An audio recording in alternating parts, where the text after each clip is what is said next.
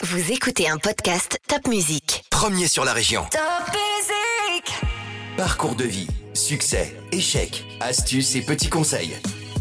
Nos invités montent sur le podium et nous partagent leurs expériences. En musique et en anecdotes, un podcast à emporter partout.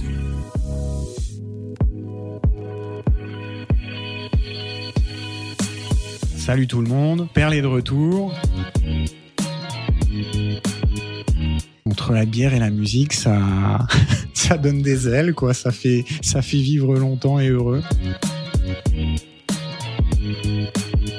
C'est quand même un produit qui fait rêver, qui fait voyager. Euh, on sait que quand on trinque, voilà, c'est un, c'est un instant rare. Ses parents le voulaient médecin, il sera maître brasseur. Aujourd'hui, sur le podium, je reçois l'arrière-arrière-petit-fils du fondateur de la brasserie Perle, l'une des plus importantes brasseries alsaciennes du début du XXe siècle. Christian Hartzner, amoureux de la bière et de son univers, relance 133 ans plus tard la brasserie de son ancêtre. Une belle histoire de famille made in Alsace que je vous laisse déguster. Bonjour Christian. Bonjour Caroline. Alors Christian, l'histoire commence en 1882. C'est votre arrière-arrière-grand-père qui crée la brasserie Perle. C'est ça. Pierre Eiffel, euh, le fondateur de la brasserie Perle, va en fait euh, se marier à une à la famille Knöderer, qui sont des euh, une famille de brasseurs au centre-ville de Strasbourg. Et euh, mon ancêtre euh, va rejoindre cette aventure et euh, dans les années 1880 va donner le nom Perle à la bière qui est fabriquée. Pourquoi ça s'appelle Perle? Eh ben, on dit que l'ancêtre, on a une image de lui dans, dans la famille où il est, il est assis dans un jardin avec un, un guéridon et un beau verre de bière sur le guéridon, et on, on dit qu'il admire les petites fines bulles de bière qui montent le long du verre et que ça lui fait penser à des perles. Et c'est lui, donc il a eu cette idée d'appeler Perle. Voilà, cette belle idée, absolument, ouais. C'est génial. Ouais. Et alors comment ça continue alors? Lui, il était maître brasseur? Alors lui, il était brasseur de formation. Et mal, malheureusement, on va dire que ces trois filles euh, vont pas reprendre l'activité. Et donc il va chercher un repreneur et il va trouver un repreneur en la personne de Charles Kneiknecht qui est un, un ingénieur brasseur qui vient du, du, coin de Bar et qui euh, qui travaillait dans une brasserie euh, une autre brasserie alsacienne et qui va saisir cette opportunité de d'entreprise à, à, reprendre et à développer. Et ça ça ça se passe en 1919 d'accord. Hein donc c'est pour ça c'est CK Perle pendant un temps euh, sur les étiquettes. Voilà, le Charles va va mettre ses initiales devant devant le nom Perle pour euh, pour identifier euh, son, son, impact, son arrivée dans dans l'entreprise. Et effectivement, ça va devenir CK Perle ou, ou certains l'appellent même encore aujourd'hui le Check Perle quoi. Ah oui.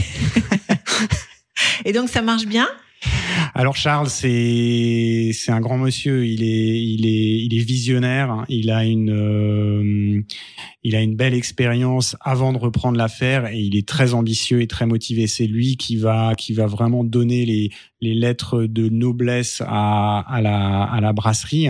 Il va dans les dans les années 30 construire une brasserie euh, toute moderne hein, qui va qui va être celle qu'on a connue euh, avant qu'elle soit démolie des débuts des années 80 euh, route de Bichevillers à Schittigheim et, et il va vraiment pousser l'activité et la production pour que Perle arrive à fabriquer plus de 300 000 hectolitres à l'année.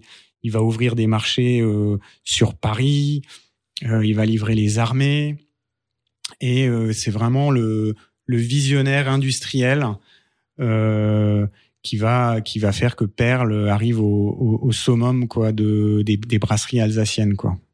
Et alors euh, après comment ça se passe? Donc lui il a un fils qui reprend, il a comment? Eh ben la bière fait avoir des, des filles parce que le Kleinknecht a deux. C'est vrai ça? Je pense que c'est un peu vrai. Ouais, on dit que on dit qu'il y a des il y a des composés notamment dans les dans les houblons qui, euh, qui, qui peuvent avoir un peu des effets comme ça sur sur les. Euh, Donc si on boit beaucoup de bière, on risque d'avoir une fille. Ouais, ou la poitrine qui pousse un peu. Ah ouais? C'est pas le ventre? Je dis ça en rigolant. Mais le Charles, quoi qu'il en soit, il, il, a deux filles, donc Jacqueline et Frédéric. Et euh, il va léguer la, la gestion de, de l'entreprise à ses deux filles qui, euh, chacune avec leurs époux respectifs, vont continuer euh, euh, à gérer l'entreprise. Euh, alors Frédéric, euh, moi je l'ai connue. Pourquoi? Parce que en fait, elle se marie à un petit-fils de, de mon ancêtre Pierre Ruffel, qui s'appelait Daniel Ham. Et elle était dans la famille, on l'appelait donc c'était une grande tante techniquement pour moi, c'était la tante de ma maman. Euh, on l'appelait tante Riquette. Et, et hum, il se trouve que c'est la première femme à être allée à l'école de brasseur, euh, parce qu'à l'époque il y avait déjà une école de brasseur à Nancy. Et, euh, et elle a eu son diplôme dans les années 20 euh, de voilà d'ingénieur brasseur. Et moi je me souviens Première de- femme en France. c'est ça. Mhm. Donc il y a des, il y a une, il y a une photo d'elle avec ses collègues diplômés qui est assez impressionnante, euh, plein de brasseurs barbus et, une dame, euh, voilà. Et ça c'est notre tante Riquette. Et donc moi je me souviens d'elle, enfant, jeune ado, euh, mais pas encore tout à fait piqué par le virus de la bière. Et après, euh, après elle est décédée. Mais c'est vrai que je me souviens d'une dame euh, très très sage, euh, qui a beaucoup d'élégance et et euh, voilà qui bon malgré tout euh, avait tourné la page il y a bien longtemps. Mais elle vous faisait de la bière? Pas tellement. Elle était, elle était. Je pense qu'il y avait quand même un peu une. euh, la page avait été tournée, disons. euh, Ça, c'était quand même. Parce un- que elle, du coup, elle, a- elle a continué la brasserie et puis ensuite elle l'a vendue? Voilà. Alors en fait, euh, avec sa sœur, euh, la gestion. on- on- je pense qu'il y avait quand même aussi euh, une gestion qui était plus difficile entre les entre les deux sœurs et aussi un climat, un environnement qui était moins propice à, au développement. Et c'est vrai que c'est, on est dans les années 60, il y a plus de concurrence, les marchés commencent à devenir plus tendus. Et, euh, et ouais, l'activité devient devient plus difficile. Donc, euh, il va y avoir des concurrents qui euh, progressent énormément, qui prennent une avance très importante, et euh, nombre de brasseries, disons régionales, familiales, qui ont plus de difficultés. Et euh, l'histoire de, de la perle dans les années 60, c'est qu'ils décident de s'allier avec trois autres brasseurs alsaciens pour former l'Alsacienne de brasserie, une sorte d'union donc avec euh, la brasserie de l'Espérance, la brasserie de Colmar et la brasserie Mutzig. Et euh, Perle, dans cette alliance euh, déjà un peu minoritaire, un peu fragile, euh, souhaite se soulager un petit peu de, de- du, du poids de la gestion de, de la brasserie. Et euh, là, on est fin des années 60. L'Albra euh, va être en fait racheté par très vite par la- les brasseries Heineken en Hollande pour permettre à Heineken de rentrer sur le marché euh, alsacien. Et, euh, et vite après, il y a un phénomène de rationalisation parce qu'il y a deux brasseries à Schiltigheim. Entre temps, Perle était plus vétuste, donc Perle va être fermée. La bière Perle va plus être fabriquée. Voilà, donc la page, elle se tourne, euh, je pense, avec un, un, un, un gros pincement au cœur euh, dans, dans la famille. Donc là, on est dans les années. euh, Quand est-ce que ça ferme, euh, Perle, définitivement? Début 71. Ouais, D'accord. ouais, voilà. Et là, dans, donc dans votre famille, personne n'a envie de, de, de, de prolonger l'histoire? Ça s'arrête. Ah non, ça s'arrête. Non, c'est il y a il y a une il y a une fusion euh, avec les collègues brasseurs et après il y a un rachat. Donc euh, non non, il y a il y a la, la- voilà la page se tourne, le livre se ferme. C'est fini. Je et d'ailleurs il m'a fallu il m'a fallu pas mal de temps. euh, malgré que je sois passionné assez jeune euh, dans dans ma vie de la bière pour me rendre compte du lien familial et de ce que Perle a pu être à une époque. Et ça participe aussi un peu à mon projet de vie, quoi, de en avançant au fil des années, de me rendre compte, euh, voilà, des liens familiaux et aussi de ce que Perle a pu être à une époque, quoi. Hmm. Et vos parents vous racontent cette histoire? Pas tant que ça. C'est vrai que je pense qu'il y y a un peu une aigreur par rapport à, à une tristesse par rapport à la à la fin, aux dernières années de la, de la brasserie. hein. Et donc non, on n'en- parle pas trop. Non. D'accord. Et vos parents ne- n'ont absolument rien à voir avec ce milieu-là? Ils sont, euh, ils sont, ils font quoi, vos parents? Pas vraiment, non. Mon père est, est prof, prof de maths en sciences éco, euh, actuariat, et ma maman, elle est, elle est médecin avec euh, euh, une spécialisation médecine du travail et, et gériatrie. Donc non, c'est pas vraiment. Rien à voir. Et on boit de la bière à table à la maison? Un petit peu, un petit peu, mais plus plutôt du plutôt du, du vin, euh, plutôt du vin, du vin rouge, du, du, du Bordeaux. Mon papa aimait bien acheter euh, acheter des bonnes bouteilles qui ressortaient de temps en temps. euh. et je pense que ça, ça par contre, ça a participé à l'éducation de mon goût, quoi, de de de temps en temps avoir le goût droit, même un peu, même assez jeune. De, de aller de goûter un fond d'un d'un bon Bordeaux, d'une bonne bouteille de vin. Hmm. D'accord. Donc pas du tout d'éducation autour de la bière. Une Non. petite musique qui rappelle ces années-là? Eh ben les Rolling Stones. Please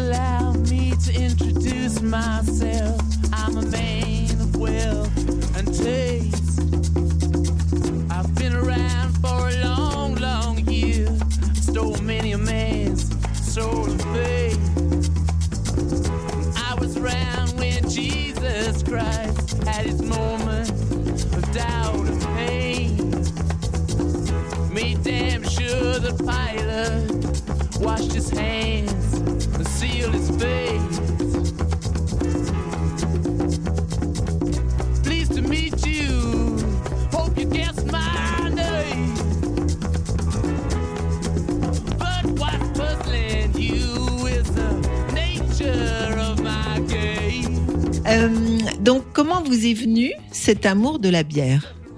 Parce qu'au départ, je crois que vos parents souhaitaient que vous soyez médecin. Ouais, c'est clair que j'étais plus dans les sciences que dans la littérature, ça c'est évident. Et après, euh, après je me cherche un peu, mais c'est vrai que j'ai- j'aime bien, euh, j'aime bien la biologie, j'aime bien les sciences de la vie, et j'aime bien les, j'aime bien euh, aussi les sciences physiques, la chimie.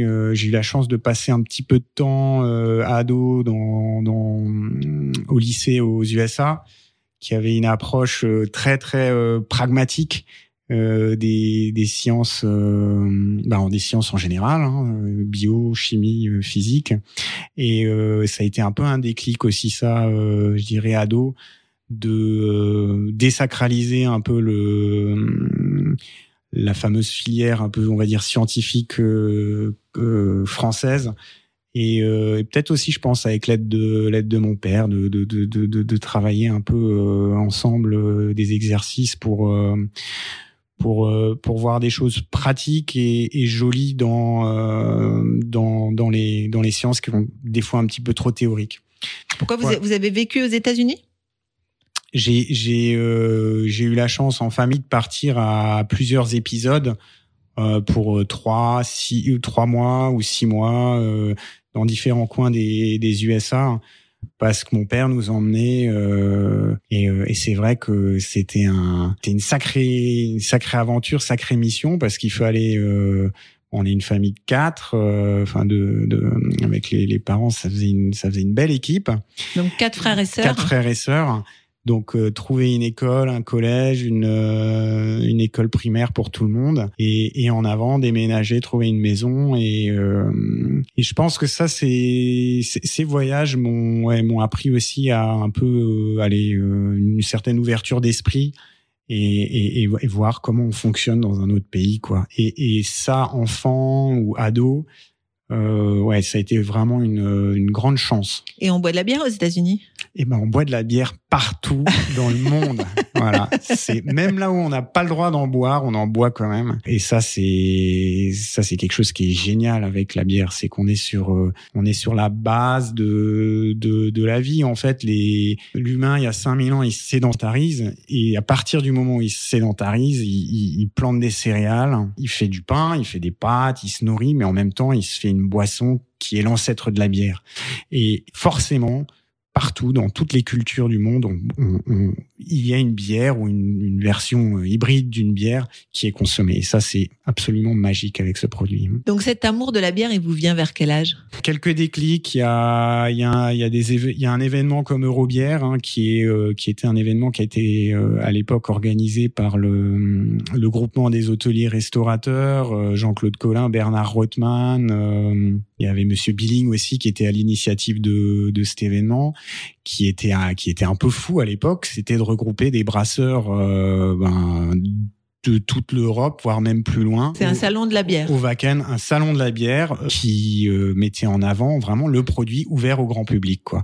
Et, euh, et moi, c'est vrai que j'ai j'ai traîné mes guêtres assez tôt euh, là-bas. hein. Ça a duré, c'était une biennale, donc c'était tous les deux ans. Et euh, ouais, j'ai fait des j'ai fait des belles rencontres et ça m'a pas mal, ça m'a beaucoup ouvert les yeux vers ce, ce- cet univers de la bière, quoi, qui qui est basé sur euh, bah, la convivialité, la rencontre, euh, la pluralité des goûts et, euh, et aussi ben, ce côté universel, c'est-à-dire que voilà, j'ai rencontré des brasseurs québécois, des brasseurs belges, il y avait les brasseurs tahitiens qui venaient, et puis à côté de ça, il y avait aussi déjà ben, des gastronomes, des Emile Young, euh, euh, des, des grands restaurateurs qui étaient qui étaient mis à l'honneur. Donc un, un, un très beau mélange qui ouais qui valorisait le produit bière quoi. Il y avait donc il y a eu il y a eu Eurobière. Mais qu'est-ce eu- qui vous attire à Eurobière? Vous, vous êtes étudiant euh, en ah, je suis sciences même euh, plutôt collégien, lycéen.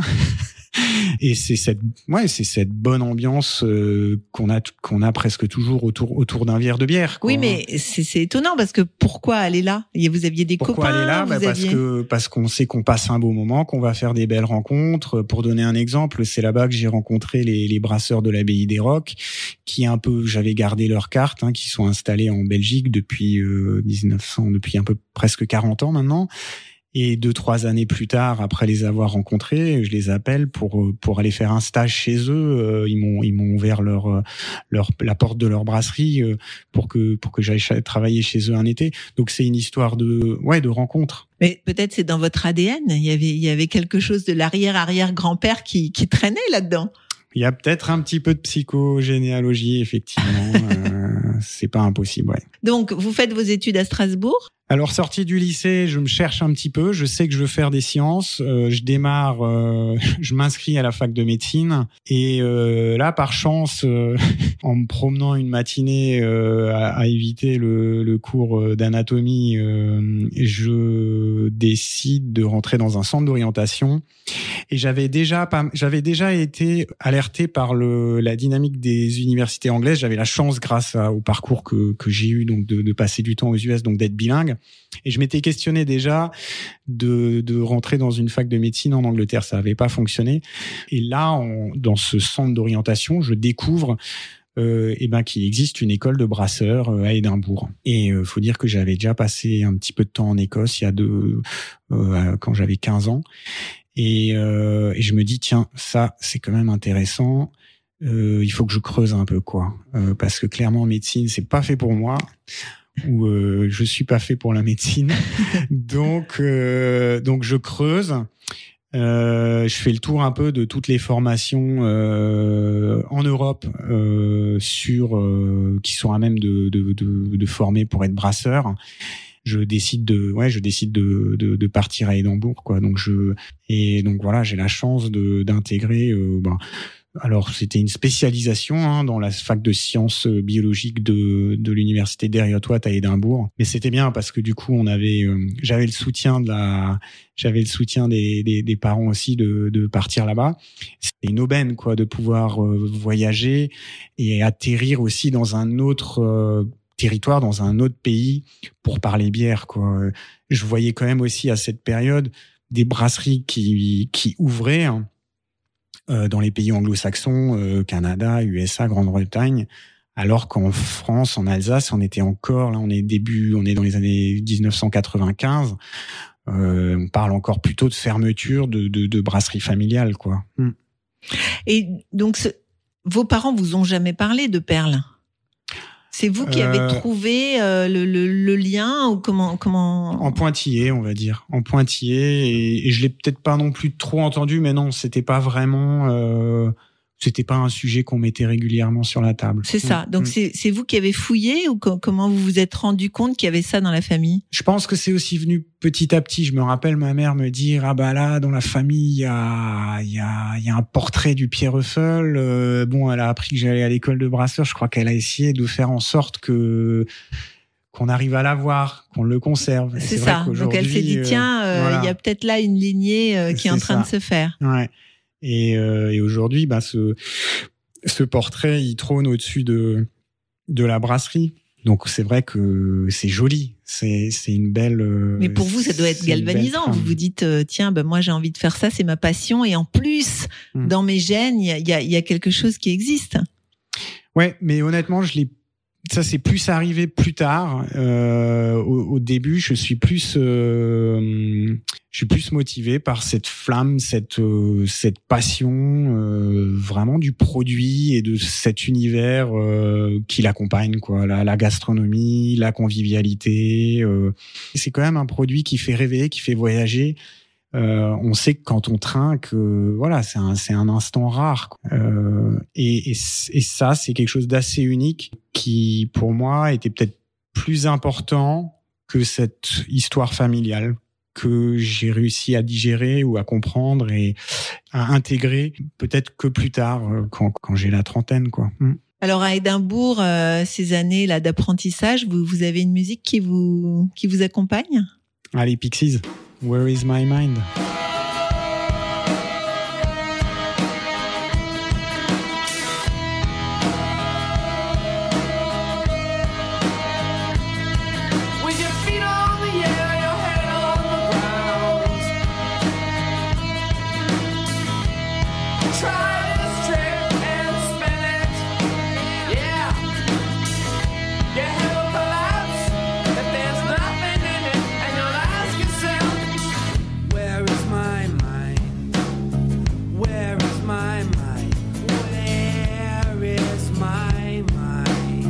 Alors après euh, après Édimbourg, qu'est-ce qui se passe C'est-à-dire là, vous avez votre diplôme? Alors, j'ai mon diplôme en 99. Donc là, vous êtes maître brasseur. C'est ça. Donc qu'est-ce qu'on fait quand on est maître brasseur? Eh ben, on essaie de trouver une brasserie pour euh, travailler. Pendant le cursus euh, à Édimbourg, j'avais, comme j'ai dit, comme j'ai parlé avant, des, des copains euh, à l'abbaye des Rocs. J'avais aussi euh, bossé en Bavière un petit peu un été.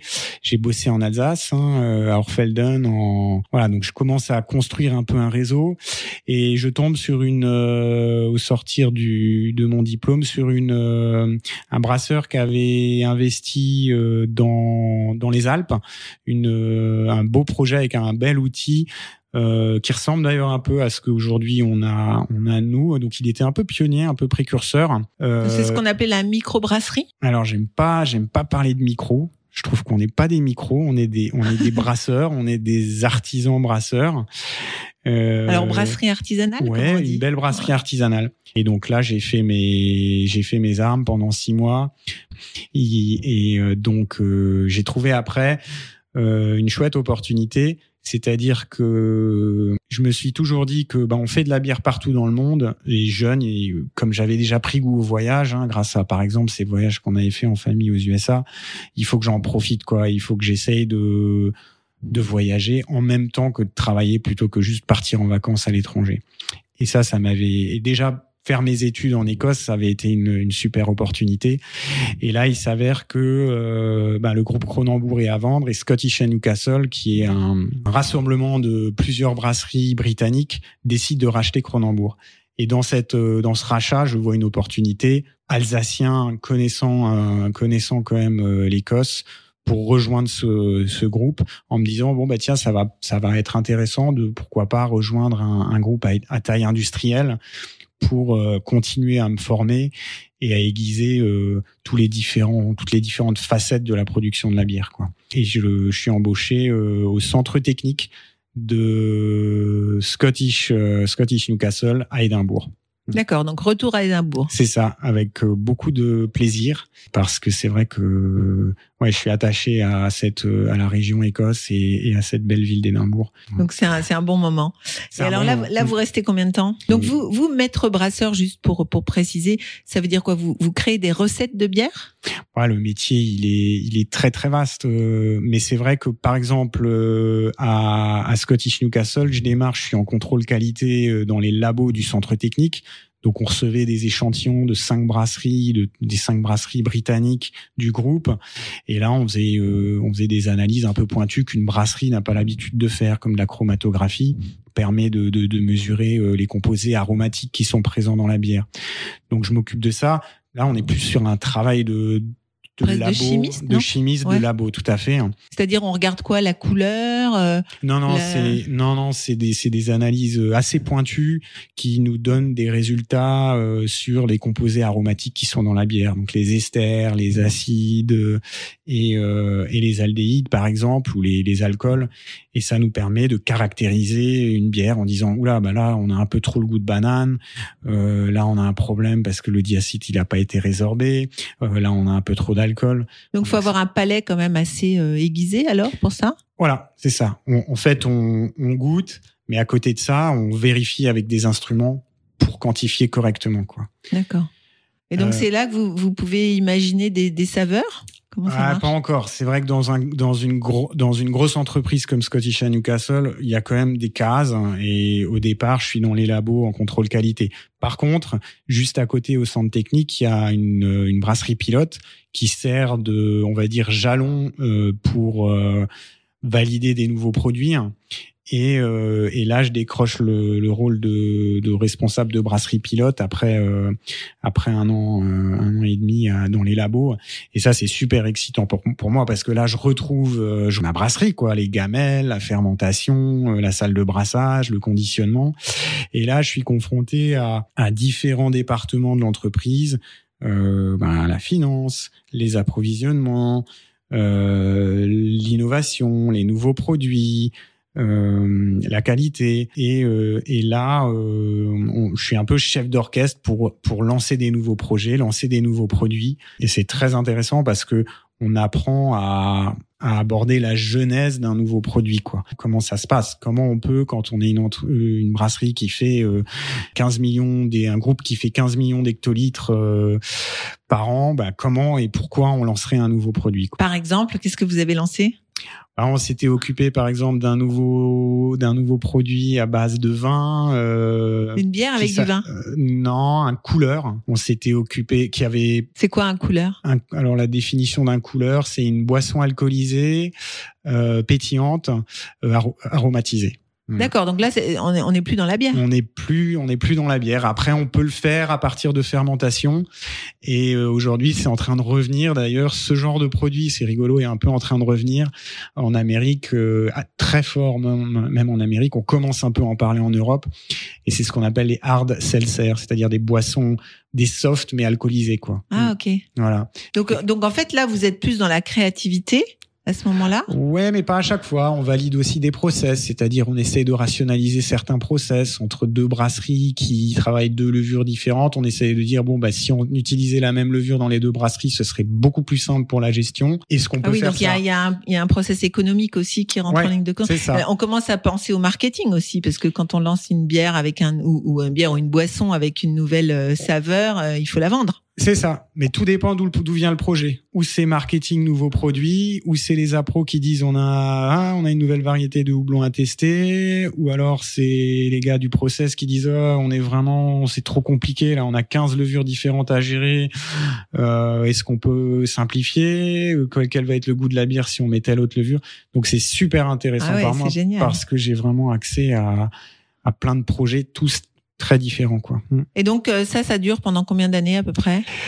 Eh ben, ça dure euh, deux ans et jusqu'à ce que la une opportunité se présente parce que les Écossais se rendent compte que ben, au Nigeria, deux anciennes brasseries de Cronenbourg continuent à fabriquer de la Cronenbourg et, et- et les Écossais se rendent compte qu'il y a, il y a beaucoup beaucoup à faire parce que le marché du Nigeria c'est un marché qui est qui peut être très très porteur et, euh, et le groupe était pas voilà avait laissé euh, laissé vieillir euh, le partenariat avec ces deux brasseries et là moi j'avais poussé auprès de de, de l'international en disant j'aimerais bien continuer mon aventure dans le groupe mais en mais à l'échelle internationale Donc vous partez au Nigeria. je pars un an au Nigeria ouais. Là, c'est le choc thermique en plus.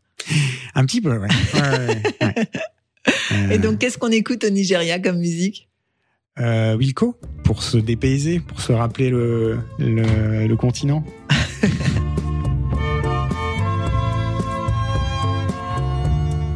Jesus, don't cry. You can rely on me, honey. You can combine anything you want.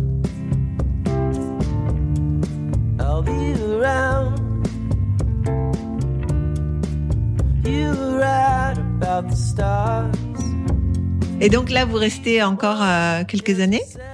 Alors, Et vous, faites quoi exactement?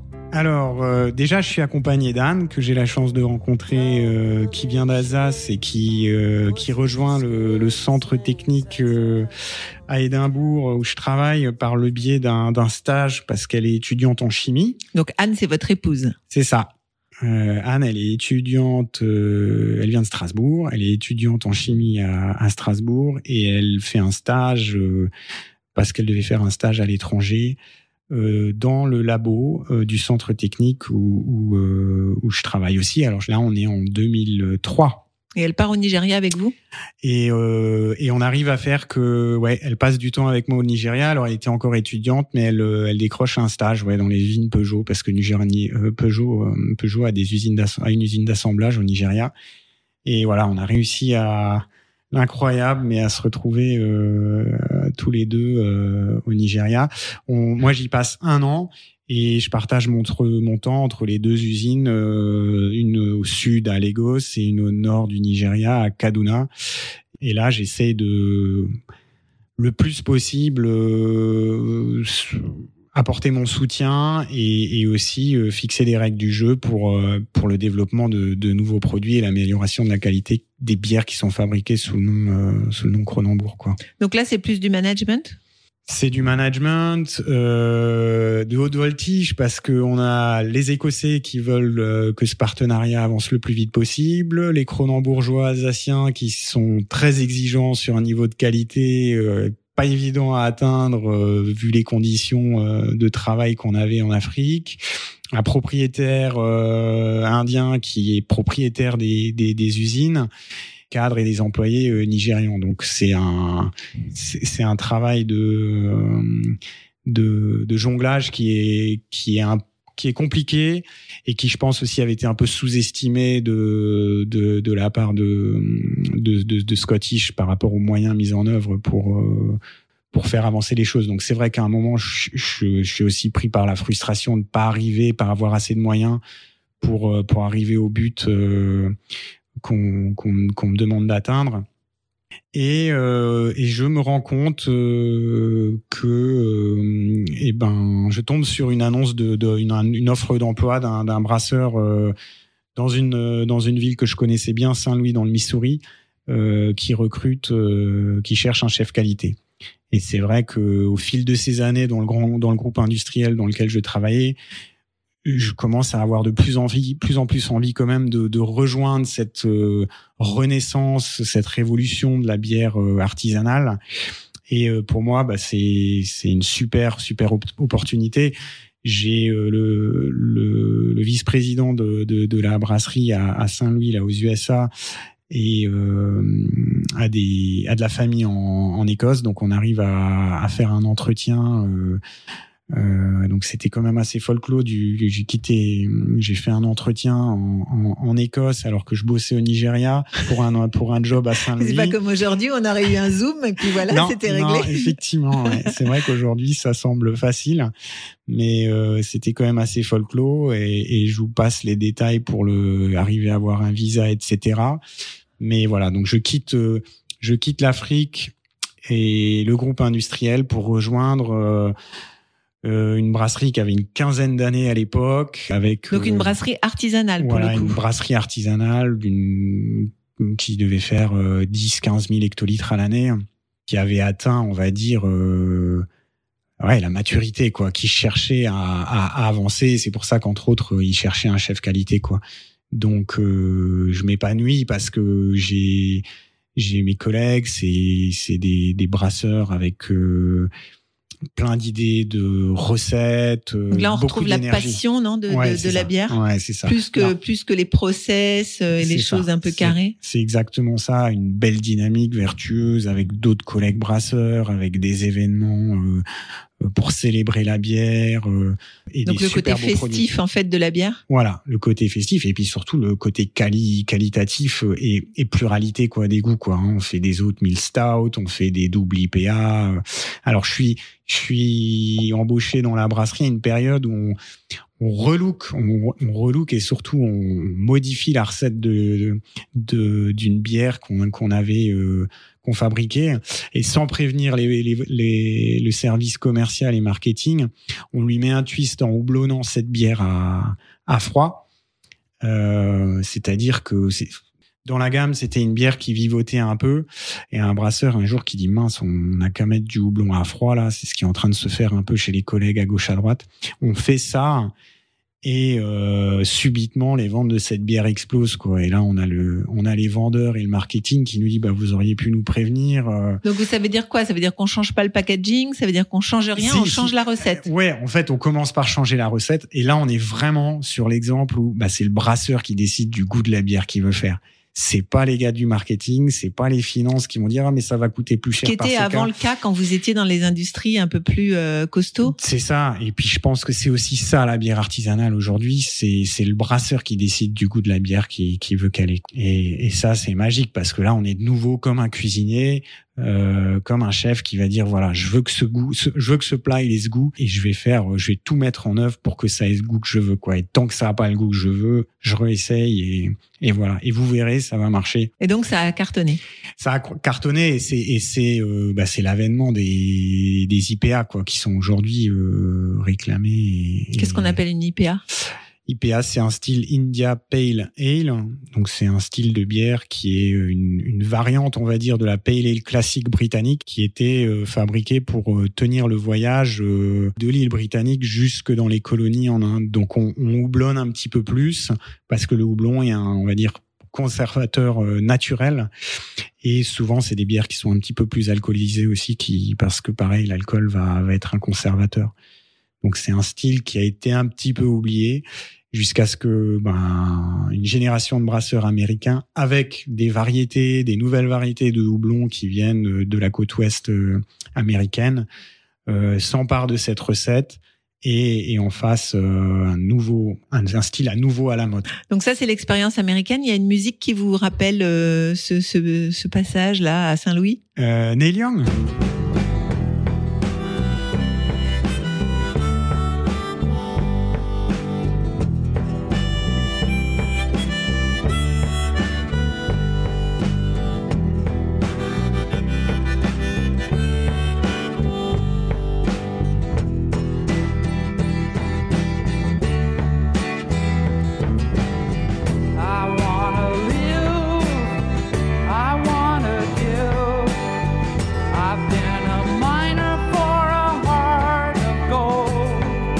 Ok, alors ensuite, donc toujours pas euh, de référence à Perle là.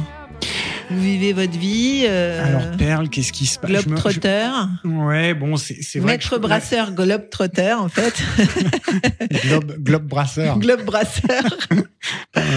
Si je commence à mettre un peu des idées sur du papier là, c'est clair que je vois des collègues en France euh, qui réussissent, qui avancent, et même pas que dans des coins où il n'y a pas de brasserie comme la Bretagne ou la Corse, mais même en Alsace. Et pour moi, c'est un peu un, ouais, c'est un peu un jalon à me dire bon, euh, est-ce qu'il y a peut-être pas quelque chose à faire quand même? Et je me rappelle par exemple être tombé sur euh, sur une info que bah il y avait l'orchestre Perle qui existait encore et le bonjour à à tout l'orchestre à l'époque. mais hein, mais quoi 50 l'orchestre. Perle C'est-à-dire c'était l'orchestre de la brasserie? C'est ça. Les budgets, le, le, le, le marketing principal de, de la brasserie à l'époque, c'était euh, c'était l'orchestre. Et l'orchestre, il servait euh, à faire de l'animation pour l'ouverture d'un nouveau magasin, jouer à l'occasion de telle euh, ou telle fête ou mariage. Et euh, ben c'était des gens qui travaillaient chez Perle, pas forcément. Pas forcément, mais qui étaient euh, ouais là pour l'animation. euh, Donc c'était l'instrument de promotion euh, de, de, de Perle. Voilà. Et il, a continué. il a en fait il a traversé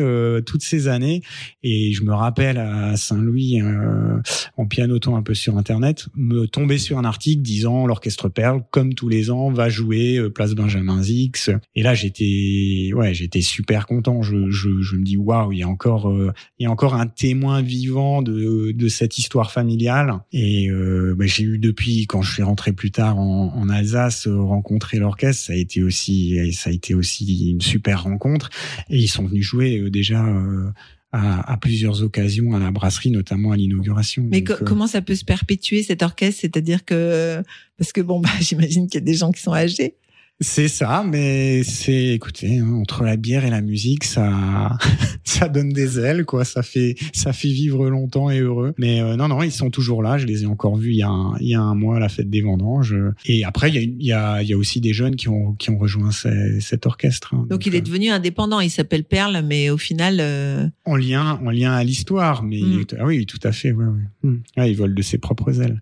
Il y a eu ça. Il y a eu aussi une plaque émaillée que j'ai réussi à chiner, on va dire via internet, euh, qui était en vente par un particulier à Bordeaux et donc des US. J'avais une amie à Bordeaux. Je lui ai dit tiens, est-ce que tu peux aller euh, récupérer cette plaque que j'ai payée euh, Voilà. Donc là, je commence un peu à me Des- construire quelque des chose. petits signaux comme ça. Voilà. Et c'est vrai que j'ai aussi senti dans l'entreprise à Saint-Louis que euh, au niveau de la de la gestion et de la propriété de l'entreprise par le patron, il y avait des choses qui allaient se passer et euh, je me suis dit bon ben peut-être que c'est aussi le moment de, de de voler de tes propres ailes. Il y avait ma femme qui avait trouvé un boulot aussi, mais on était au niveau du visa, c'était pas particulièrement facile. Donc il y a un moment, on a dit bon, ben après deux ans, on, on tourne la page et, et on rentre en Alsace, quoi, et on essaye de, on essaye de se lancer dans cette aventure, quoi. Donc là, vous décidez Mm. de, de, de créer votre propre brasserie artisanale. C'est ça. Là, on est Avec en votre femme. 2007. C'est ça. Donc c'est un pari quand même. C'est un gros gros pari. Bah, c'est Parce que ouais, vous rentrez euh, à, à zéro, quoi. on vous recommencez zéro. à Ouais, zéro. c'est ça. On dit au revoir et euh, ouais. C'est bah c'est le ouais c'est le grand pari de. C'est-à-dire vous n'avez pas d'endroit, vous n'avez pas de, de, de, je sais pas moi, Pas ce qu'il faut. d'argent, pas d'endroit, mais juste Rien. Voilà. un beau, euh, un- on va dire une belle histoire et un beau, un beau bagage quand même quoi. Des rêves. Et beaucoup de rêves, beaucoup d'idées, beaucoup de rêves et beaucoup de, beaucoup d'idéaux quoi. Donc, euh, Parce que tout de suite, vous vous dites, je vais créer ma brasserie et elle va s'appeler Perle. eh ben, disons que j'ai une histoire familiale, donc je, donc euh, clairement, je veux remettre ça en avant parce que ben, dans la bière, c'est quand même magique, c'est de pouvoir se dire qu'on a qu'on fait renaître quelque chose de dans la famille. Donc ça, on valide euh, légalement le, la possibilité de, ré- de faire renaître ce nom. Et après vient le challenge de ben, comment on la fabrique, où est-ce qu'on la fabrique. Et ça, euh, ça a été bon au début assez difficile à, on va dire, d'avaler la pilule, mais c'est vrai que bon économiquement, quand on a vendu zéro litre de bière, c'est quand même dur d'aller euh, de dire euh, de dire euh, voilà, je vais investir euh, presque un ça, ça million d'euros être. pour Oui, faire c'est une ça. bière C'est un de- Ouais. investissement qui est colossal. C'est des investissements dans la bière qui sont vite euh, capitalistiques, quoi. Donc il faut il faut voir sur le long terme. Mais quand on n'a pas quand on n'a pas de euh, d'historique, ben c'est c'est quasiment impossible à justifier. Alors comment vous Donc on passe par la la case de dire bon on va utiliser des des partenaires, des copains brasseurs chez qui on va faire la bière. Alors euh, au début c'était pour moi un peu une trahison de me dire bon bah je vais je vais pas faire ma bière moi-même chez moi. Finalement je le regrette pas parce que ça m'a permis euh, on va dire de me délester du côté technique et production et de me concentrer sur euh, ben un rentrer en Alsace, faire parler de moi et apprendre à vendre. quoi. Et, la recette, non? Parce qu'il faut créer une recette. oui, bon, ça, la recette, euh, elle avait été mûrie, euh, donc euh, voilà, ça, ça a été un plaisir pour moi de développer cette recette. Ça n'a pas été ce qui a été le plus compliqué. Ce qui a été le plus compliqué, ça a été de se dire, voilà, je donne le bébé à un, à un collègue brasseur, mais ça, ça a été, c'est, je dirais, c'est bien passé. Pourquoi? Parce qu'on a trouvé un partenaire qui faisait la bière qu'on voulait, avec les volumes, la rotation qu'on voulait et la qualité surtout qu'on voulait. Et Ça veut dire quoi? Ça veut dire que vous vous installez chez un copain brasseur et il va brasser votre recette C'est ça, on fait le tour de et sortir vos bouteilles avec vos étiquettes, etc. C'est ça. Alors en fait, on rapatrie les bouteilles dans, dans notre dépôt qu'on étiquette nous-mêmes. Mais concrètement, c'est ça. On trouve, on trouve euh, un partenaire. euh, C'est un petit brasseur en, en forêt noire. hein, après avoir arpenté euh, plein de brasseries, disons autour de moi, parce que je voulais pas non plus partir trop loin. J'identifie un, un brasseur qui a la bonne taille, la bonne dimension pour faire des lots pas trop gros, pour qu'on reste sur un produit frais et qui répond à un cahier des charges strict que je m'étais fixé sur, ben voilà, les, euh, le respect de l'hygiène, le respect de la stabilité. Euh, l'utilisation de différents ingrédients qui pour moi étaient importants, euh, comme les houblons en cône par exemple. Voilà. Et, euh, là on tisse, euh, bon, on tisse une, bonne relation.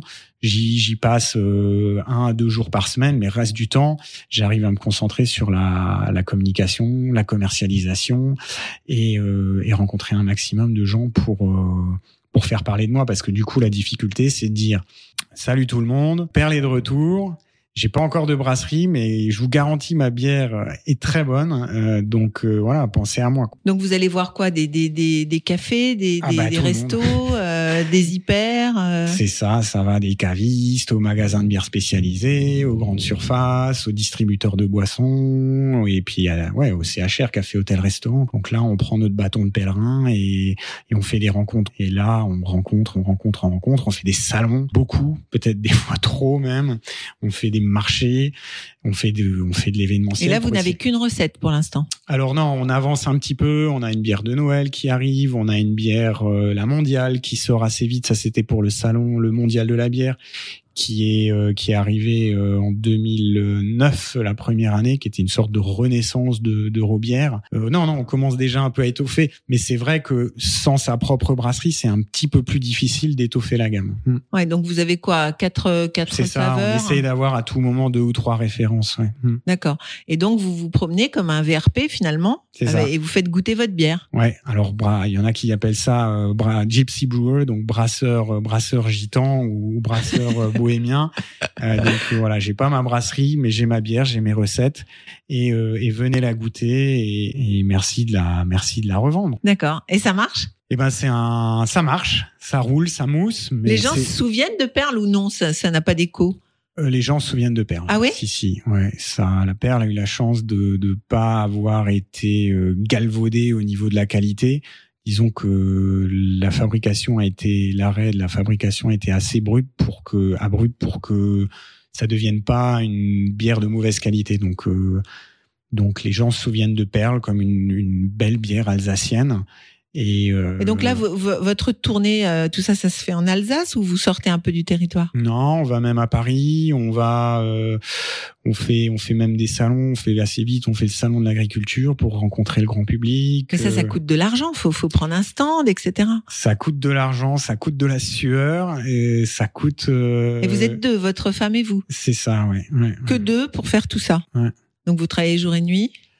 Ouais, on travaille jour et nuit, mais on apprend, on apprend, euh, on retrouve l'Alsace, on retrouve les Alsaciens et on apprend à, ouais, à vendre, à, à commercialiser, qu'est-ce qui fonctionne, qu'est-ce qui fonctionne pas. Donc ouais, c'est c'est un travail vraiment de de fourmi et euh, et je repense à une histoire que j'avais entendue qui est le l'histoire des d'un monsieur qui se promène et qui voit un un maçon euh, empiler des briques et il lui dit euh, qu'est-ce que qu'est-ce que vous êtes en train de faire? Et le maçon lui dit ben là euh, ben j'empile euh, j'empile des briques. Et le même monsieur un peu plus tard euh, un peu après croise euh, un autre maçon qui pareil empile des briques et il dit au il dit au maçon mais qu'est-ce que vous êtes en train de faire?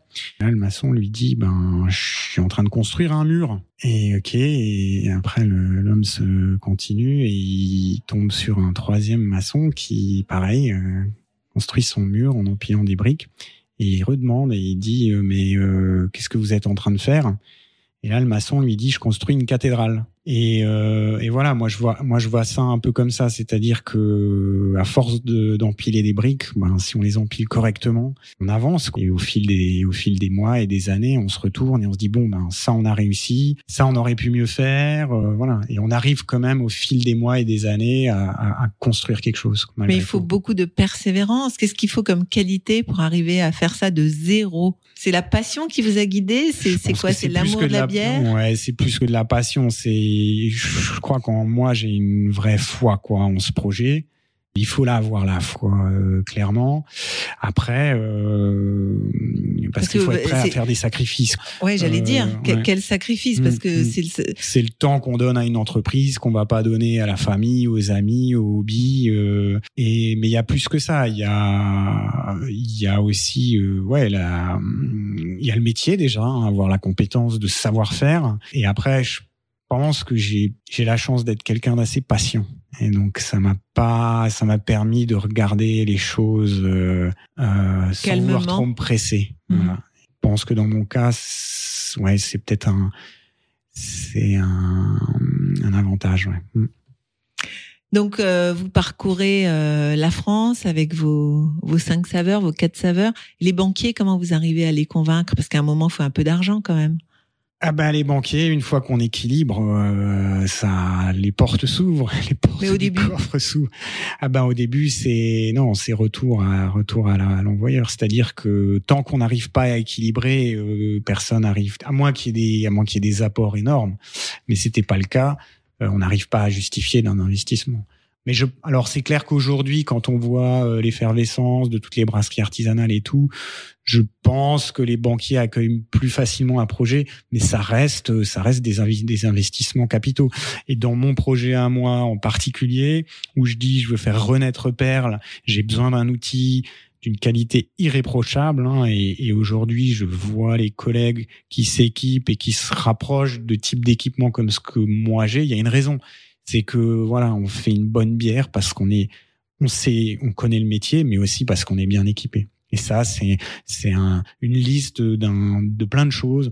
Le traitement d'eau, le travail, euh, le travail sous pression isobarométrique, euh, avec un CO2 naturel. Enfin, toute une liste de choses qui font que, ben, si on n'est pas équipé correctement, des bières, surtout comme une pils euh, fine, élégante euh, comme la perle, c'est c'est impossible à, à travailler. Et, euh, et ça, ben, à côté, ça veut dire euh, pas loin d'un million d'euros d'investissement. Et donc euh, aujourd'hui, ce million d'euros, vous l'avez investi. Et ben, la aujourd'hui, vous étape. avez votre brasserie. C'est ça. C'est-à-dire que la grande étape pour nous, ça a été faire renaître la bière en 2009 et s'équiper et s'installer à la Méno euh, en 2015 avec un, un- un super outil de fabrication. Et, euh, et depuis 2015, ben, on a encore, on a encore passé un jalon. On est maintenant une équipe de 8 à la brasserie.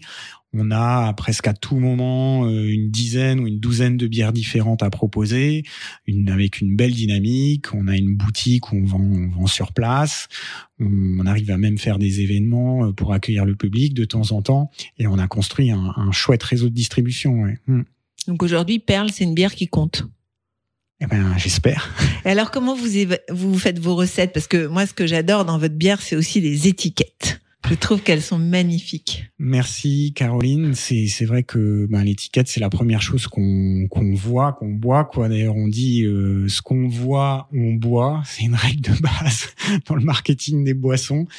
Mais euh, donc ouais depuis le début on, euh, a attaché, j'ai attaché beaucoup d'importance au visuel, tout autant que qu'au liquide je dirais.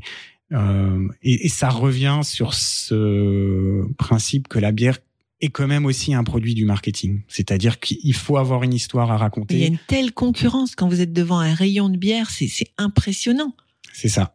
C'est la guerre des couleurs, c'est la guerre des typos, c'est Et vous, vous avez gardé la même typographie, c'est-à-dire c'est la typographie de votre arrière-arrière-grand-père? Ah non pas exactement. Non, on a on a beaucoup travaillé là-dessus hein, pendant les phases de avant que la bière ne sorte pour euh, avoir déjà quelque chose de beau, d'élégant. Alors j'avais très peu de moyens, mais j'ai passé beaucoup de temps et et euh, j'ai été accompagné par un par un copain aussi pour pour pondre quelque chose d'élégant.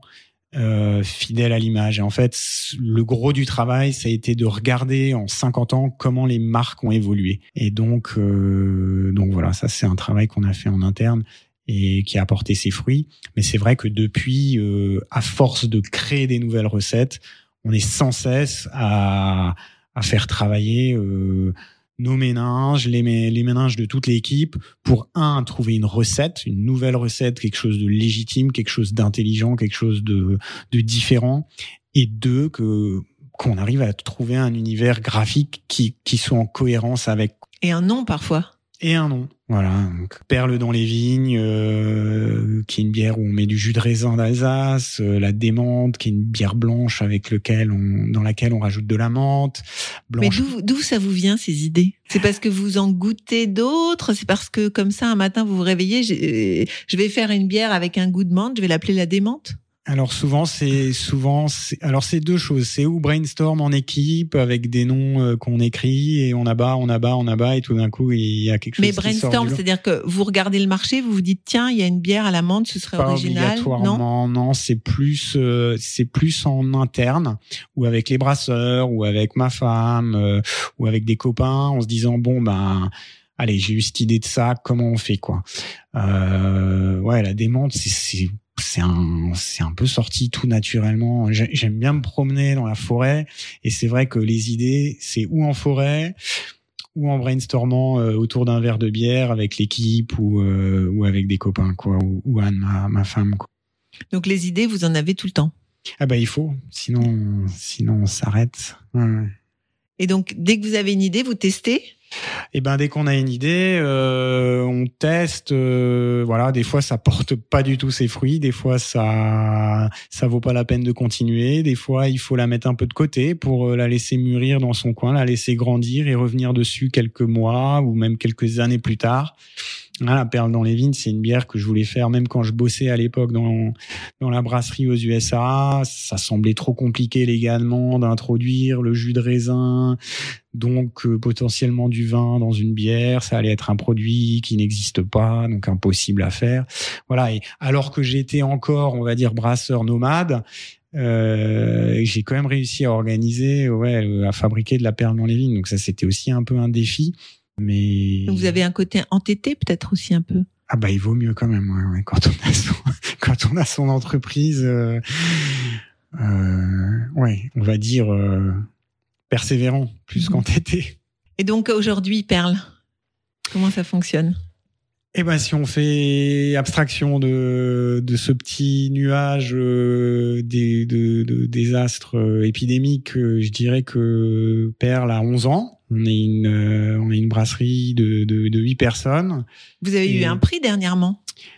Alors, on n'est pas trop trop à envoyer nos bières pour des médailles, euh, mais c'est vrai que là, il y, a un, concours de bière qui s'est passé à Strasbourg, qui a été organisé en début d'année, et euh, voilà, il fallait qu'on participe. Et, euh, ouais, on a eu un, on a eu des chouettes retours dessus, quoi, notamment la, la Perle Pils qui a eu une médaille d'or. Euh, Ça, c'est quand même intéressant dans, dans un argumentaire de vente et dans, Oui, dans votre clair. développement, non? Oui, c'est clair. Après, c'est vrai qu'il y a beaucoup de concours de bière euh, et on peut pas participer à tous. faut faire des arbitrages et, et nous aujourd'hui, la priorité, c'est de faire des bières dont moi et toute l'équipe on est fiers en premier. Quoi. Après, c'est sûr que c'est toujours bien de pouvoir se frotter à, à des panels de dégustateurs. C'est comme ça que ça fonctionne? C'est des panels de dégustateurs? Oui, ouais, les concours, c'est bah, c'est comme pour le vin ou c'est comme pour le concours agricole. Quoi, hein. Il y a des il y a des il y a des panels de, de dégustation, des jurys qui sont faits et qui qui vont noter euh, qui vont noter des bières. Ouais. Hmm. Donc aujourd'hui, donc euh, 10 ans d'existence, des 11 ans, médailles, 11 ans, pardon, des médailles. Euh, combien de sortes?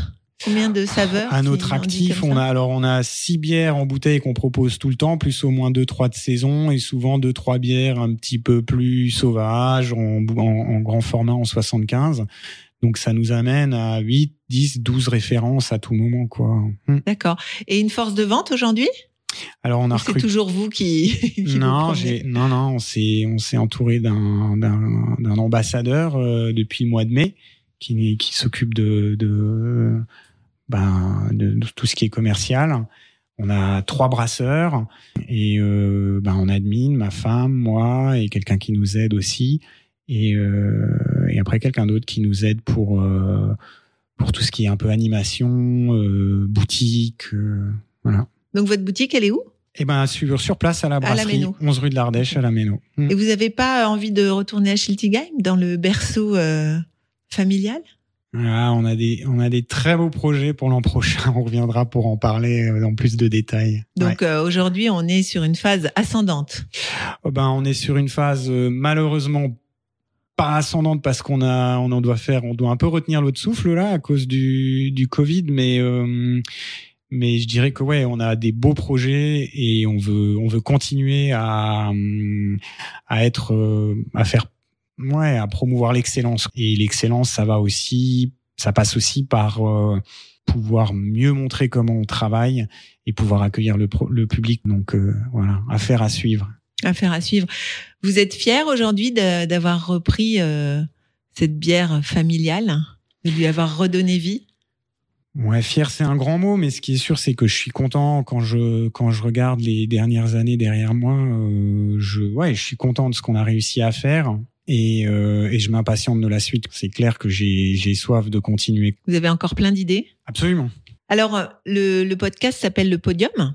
Qui aimeriez-vous faire monter sur votre podium puisqu'aujourd'hui vous êtes euh, vous êtes arrivé à une marche très haute après toutes ces aventures? Ouais, la première personne, c'est Anne euh, qui, qui a eu le courage euh, et la ténacité et, et la patience d'être avec moi et de m'accompagner dans ce beau projet. Je pense que clairement, sans elle, euh, ça aurait pas été possible. Donc, euh, ouais, je pense que j'ai vraiment, j'ai vraiment de la, chance de l'avoir parmi euh, à mes côtés. euh, et c'était aussi un choix, un moment de dire, euh, voilà, je pense que cette aventure, je vais la vivre à 100%, voire plus. Est-ce que, est-ce que t'es ok de, de participer à l'aventure parce que la vivre à moitié et que toi tu fasses quelque chose d'autre dans ta vie, euh, ce sera pas fair play, ce sera, ce sera compliqué. Donc je pense que ouais, elle a, elle a, elle a pris le train en marche euh, et, et elle, ouais, elle est, elle est dans la locomotive avec moi quoi. Mm. Donc en fait, on mélange totalement euh, famille et, et- et business dans, dans, dans cette. euh, C'est ouais, idée-là. c'est c'est un- ça fait partie du challenge quoi, du, du défi. C'est vrai qu'on a réussi euh, au fil de ben des mois et des années à fixer un petit peu des règles du jeu aussi, et d'autant plus que ben la famille, euh, voilà, on a la chance d'avoir trois trois beaux enfants, donc euh, voilà, tout ça, ça fait un petit peu de ça, ça nécessite du temps et de l'organisation et Ah de oui. l'amour. Et vous parcourez toujours les routes et vous, vous êtes partout à la fois? On s'est un peu réorganisé au fil des au fil des, Les des années. se sont, se sont, sont devenus sédentaires? Voilà, exactement. Et euh, mais on a appris et je pense que à une période où on traversait, on a arpenté les salons et tout, bah on n'avait pas d'enfants, donc on a pu le faire. Aujourd'hui, on s'organise un petit peu un petit peu différemment. Dans les priorités, euh, voilà, la, la Anne et, et la et la famille, c'est pour moi c'est super important parce que c'est le c'est le socle, c'est le podium ou le socle. Mhm.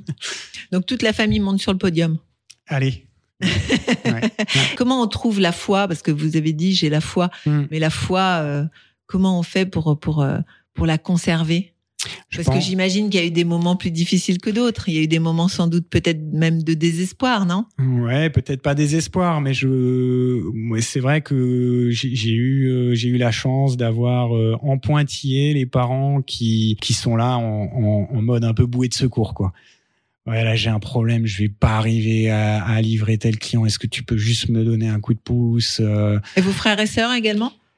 Alors un petit peu moins parce que géographiquement c'était c'était moins facile, mais quand même dès que, dès que c'était possible, oui, oui du soutien et même par exemple de de la, de la famille de, du côté de, de Anne quoi, euh, de la bienveillance quoi et de la de la volonté de d'aider sans envahir non plus. Donc euh, ouais c'est c'est quand même un C'est important Ouais, d'avoir cette famille autour. Beaucoup de chance de pouvoir compter compter là-dessus. euh, euh, parce que voilà, il y a, il y, a, il y a rien en échange, quoi, et c'est c'est c'est naturel, quoi. Mhm. Oui, puis bon, à un moment donné, euh, il faut que il faut être accompagné, sinon c'est difficile de, Ouais, de, c'est de clair. continuer de marcher tout seul, non? Mm. Ouais, c'est ça. Bah oui, hein, pour faire avancer euh, l'entreprise, clairement, clairement, c'est beaucoup de moyens humains, donc à un moment, il faut s'équiper. Mhm. Est-ce qu'il y a une musique qui vous qui vous vient pour résumer un peu ce parcours euh, magnifique? Euh, allez, Alain Bachou, en ce moment, euh, peut-être l'Alsacien.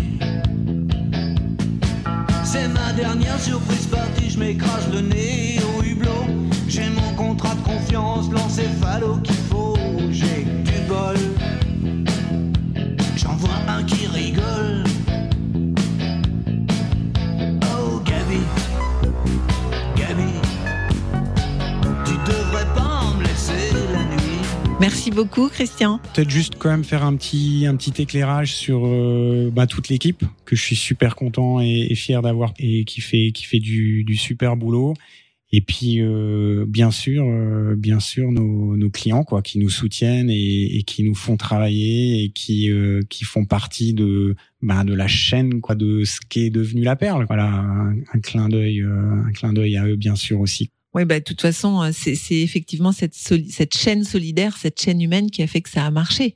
Ceux clair. qui vous ont permis de faire la bière chez eux, Mm. ceux qui ont pour la première fois peut-être commercialisé votre bière, C'est ça. et puis aujourd'hui ceux qui continuent à, à croire en vous. C'est ça. C'est une merveilleuse aventure. J'ai un oncle à moi qui a, qui a, qui a eu une, une ou deux entreprises qui, qui m'a dit un jour euh, avoir une entreprise, c'est la plus belle aventure. Et c'est vrai que je garde ça en moi un peu pour me dire euh, bon des fois quand c'est compliqué ou et ben je me je me remets ça en tête quoi. Voilà. C'est la plus belle aventure et, et avant tout c'est une belle aventure humaine. Euh, je- jamais vous avez imaginé euh, ne pas prendre le nom Perle? Ça, ça vous a jamais effleuré? Non, pas vraiment. C'était évident que ce soit euh, tout de suite ça. C'était évident et puis c'était légitime et, et c'était aussi important. Et votre maman, elle est fière? Euh, je sais pas trop euh, du genre à être fière, mais je pense que ouais, pareil, elle est, elle nous a vu, euh, elle, nous- elle nous a vu grandir, et je pense qu'il y a des fois où elle a dû se dire euh, ils vont jamais y arriver. Donc oui, je pense que ouais, ouais, ouais, la famille et, et ma maman sont contents de nous voir là où on est clairement. Tante Riquette aurait été contente. Et oui. Ouais. Bonjour tante Riquette. Ouais. Il y a toujours des photos d'ailleurs. euh, il y a pas mal d'images euh, historiques dans votre brasserie. Hein. Vous Ouais, faites bon. référence beaucoup à, à l'histoire. Oui, disons, il faut. il- euh, la bière est un marché tellement dynamique qui va très très vite en ce moment. Il faut pas oublier d'où on vient. On reste sur un produit simple, euh, nourrissant, issu de matières premières agricoles assez simples, assez basiques. Ça permet de garder euh, les pieds sur terre aussi. Peu. Je me nourris de, de deux choses, je pense euh, la, la nature et les voyages. Clairement, euh, j'aime bien aller me ressourcer euh, dans la forêt ou dans les montagnes. Et mais ouais, les voyages euh, à l'étranger ou pas, euh, j'adore et, et j'adorerais. et C'est un plaisir et c'est des fois même du travail quoi d'aller. euh, là, on est retourné, euh, on est retourné à Munich récemment. Et ben c'était un super exercice de voir aujourd'hui où on est la bière bavaroise à, Mu- à Munich. Et euh, ouais, ouais, je prends. Un... Alors même, ça peut même être des, des voyages encore plus proches, encore plus simples. Mais euh, mais non, je suis un grand voyageur. Et, après aussi, euh, bah, je j'essaye aussi de goûter aux bonnes choses, quoi, à, à- la gastronomie, parce que c'est vrai que c'est quelque chose que on a en Alsace qui est qu'on a beaucoup de chance, quoi, d'avoir tous ces producteurs et tout cette, toute cette belle filière. euh, qui euh, tous les, les vignerons qui qui élèvent plein de produits assez simples en, en l'art de la table quoi en la en l'excellence Comment on fait pour garder la ligne? Et ben ça c'est un bon exercice euh, que j'ai que j'ai démarré il y a un peu plus d'un an et je suis je suis assez content de moi. J'ai voilà, je, suis- je je suis retombé à des un, un volume on va dire à peu près correct, mais c'est pas très compliqué. Il faut juste pas se resservir cinq fois de fromage et et, et puis euh, bon ben allez-y d'y aller doucement sur les sucreries.